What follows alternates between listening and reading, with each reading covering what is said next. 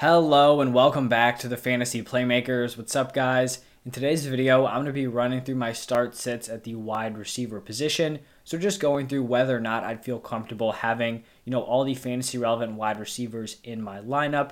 While you guys are watching this, if you're enjoying the content, please just do me a huge favor, hit that like button, subscribe to the channel. You guys can ask me any fantasy related questions down below in the comment section and I'll respond to everyone.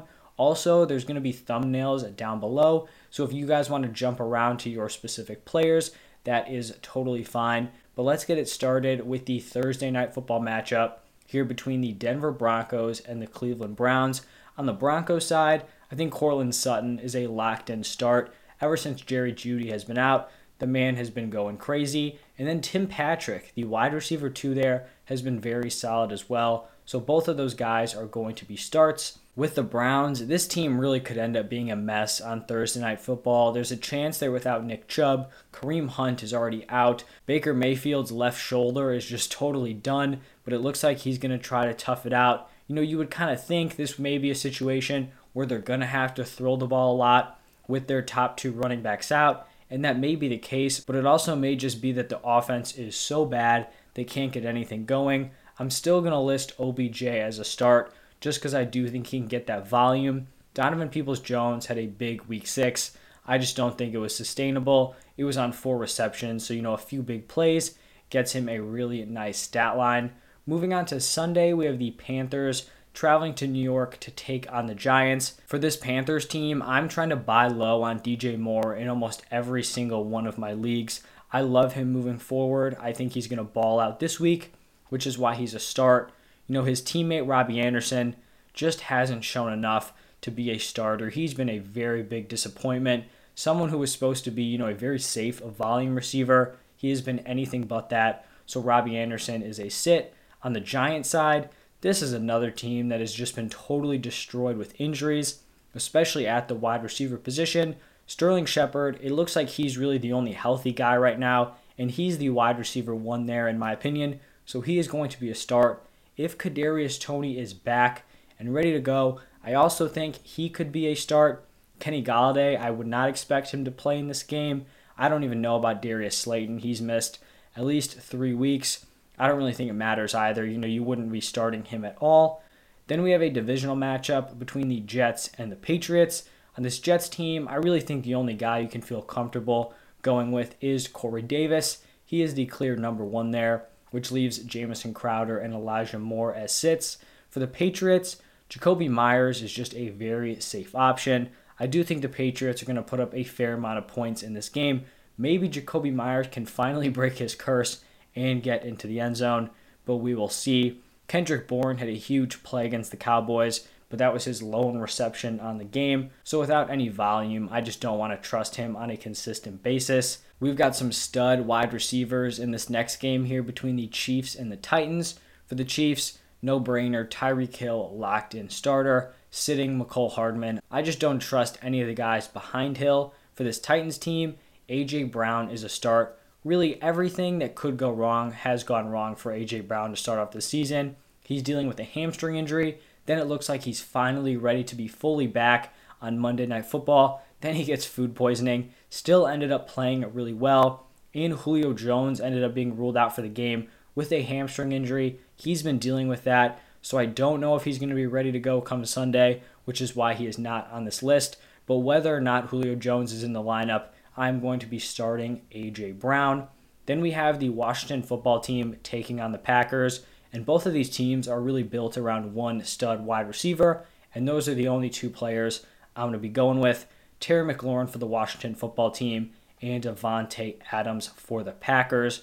In this next game here between the Falcons and the Dolphins, it looks like Calvin Ridley is back to practice, which means he should be playing. Remember, he missed the game in London due to a personal issue. So if he's back and on the field, he is a starter. This Dolphins team, another one of these teams that has struggled with injuries at the wide receiver position. Right now, I only have Jaylen Waddle here on this graphic. If he is kind of like the lone starting wide receiver, I think he's got to be in your lineup. He's performed much better with Tua on the field.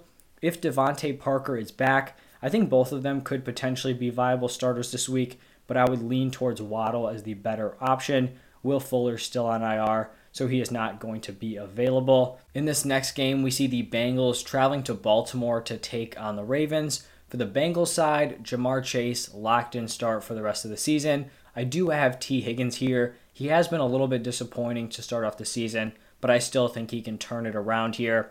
Tyler Boyd is kind of just the odd man out in this offense, and he is going to be a sit. For the Ravens, I'm going to be starting Marquise Brown. I do think there's a chance Rashod Bateman kind of starts to eat into his workload, but as of right now, he is still the wide receiver one and deserves to be a startable player. I'm going to be sitting Rashod Bateman, but really interested to see what he can do in the future. Then it's going to be the Lions traveling to Los Angeles to take on the Rams. I'm not interested in anyone from this Lions wide receiver corps. Basically, the top two pass catchers are D'Andre Swift and TJ Hockenson. Jared Goff has just not performed well. He doesn't have a lot to work with, you know, if we're being honest. Even Dan Campbell kind of came out and called him out a little bit. So I just do not trust Amon Ra, Kalif Raymond, or Tyrell Williams, who may be back from IR this week. We just don't know.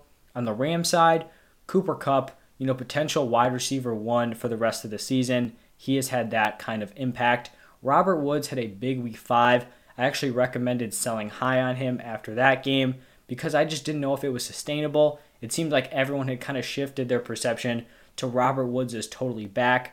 I think we saw here in week six, Cooper Kupp is still that guy, and Robert Woods is the clear, clear number two, but I still think he's starter worthy.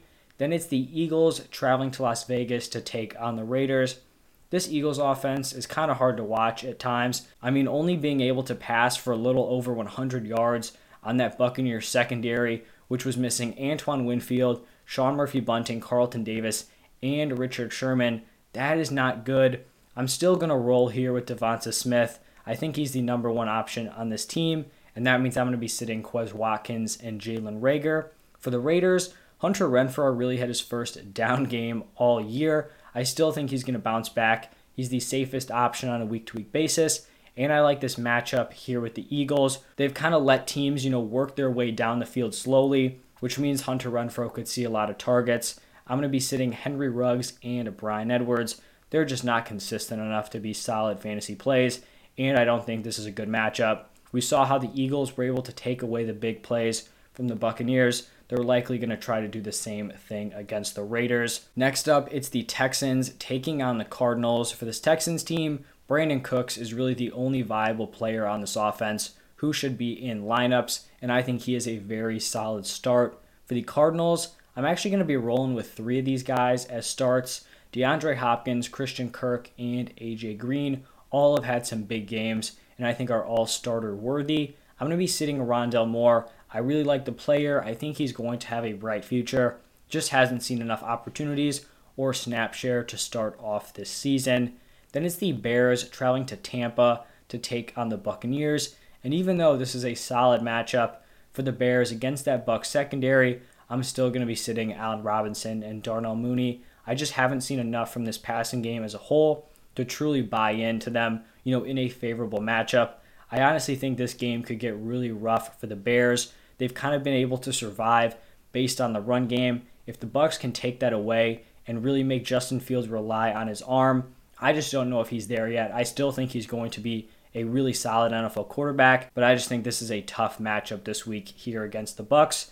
For the Bucks, you're starting all three of these guys every single week. Antonio Brown, Mike Evans, and Chris Godwin. Then on Sunday Night Football, it is the Colts taking on the 49ers. I'm really not interested in starting any of these Colts wide receivers.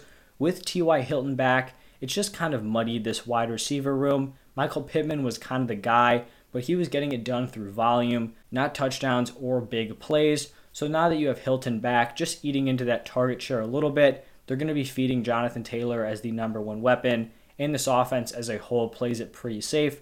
So I just don't really want to be starting any of these guys. For the 49ers, you're rolling with Deebo Samuel, the clear wide receiver one on this team, and Brandon Aiyuk is a sit.